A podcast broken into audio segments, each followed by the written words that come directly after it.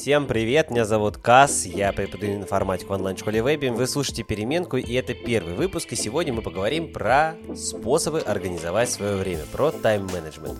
Про тайм-менеджмент сказано очень много, это что-то, что уже очень сильно на слуху, и что-то, что, может быть, даже немножко надоело. Но лично для меня самое полезное вот в этом слове тайм-менеджмент заключается в том, что я называю такой ненасильственной эффективностью слэш-продуктивностью.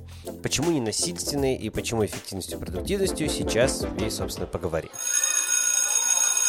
Если говорить четко о каких-то конкретных советах, то первый совет, который я вам дал, это готовиться с вечера. Что я имею в виду? Если вы вечером напишите себе план следующего дня и, может быть, даже в нем упомянете, в какой конкретный момент времени будет происходить то или иное действие, вам это сильно упростит жизнь на следующий день.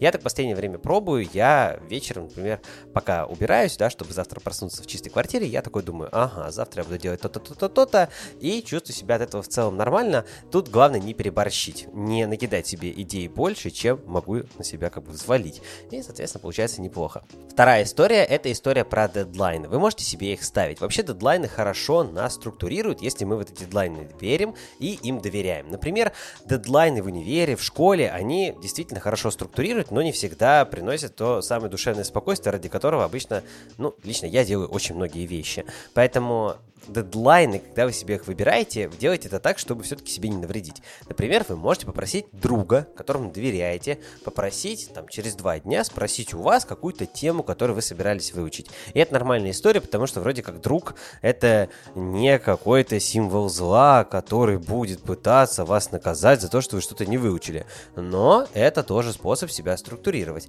Я люблю так делать, и я это делаю, например, следующим образом. Я зову кого-то с собой на какой-то созвон, когда мне нужно что-то сделать. И да, я трачу время своих друзей и коллег на то, что нужно сделать мне, но я делаю это так, чтобы им тоже это было полезно. Простите меня, пожалуйста, все.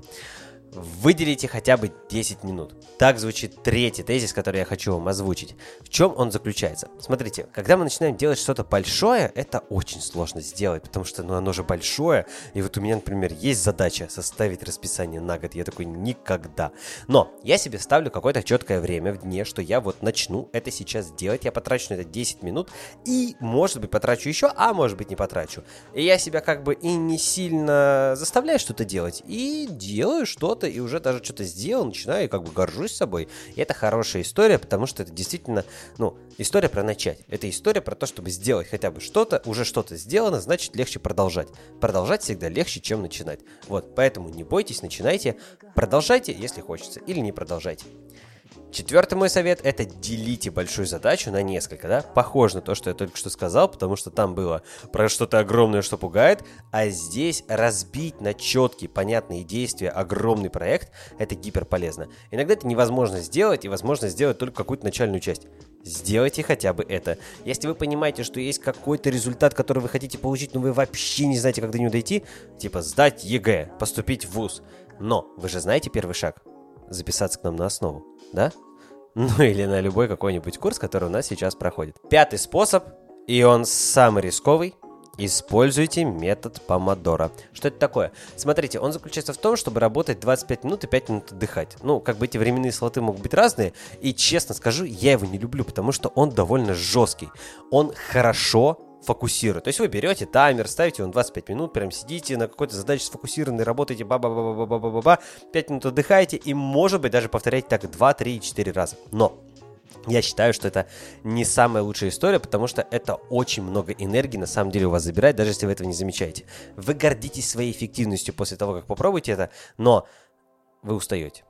И лично я этой истории не очень доверяю. Поэтому будьте здесь аккуратны. Если хочется, попробуйте, но, пожалуйста, следите за своим душевным состоянием. Но попробовать хотя бы раз в своей жизни, наверное, стоит. Если вы узнали что-то полезное в этом подкасте, то это классно. Лично я этому очень рад. Вы можете им поделиться со всеми своими друзьями. Вы можете где-нибудь там лайк поставить, если вдруг слушаете вместе, где можно поставить лайк. Ну а если нет, поделитесь с друзьями. Ну, я об этом уже сказал. С вами был Кас несменный ведущий бессменного подкаста «Бессменки». Я хочу как можно больше слов бессменно вносить в название этого подкаста. В общем, до встречи. Это была переменка. Как вам формат? Мне нравится. Прикольно, быстро, интересно. Пока-пока.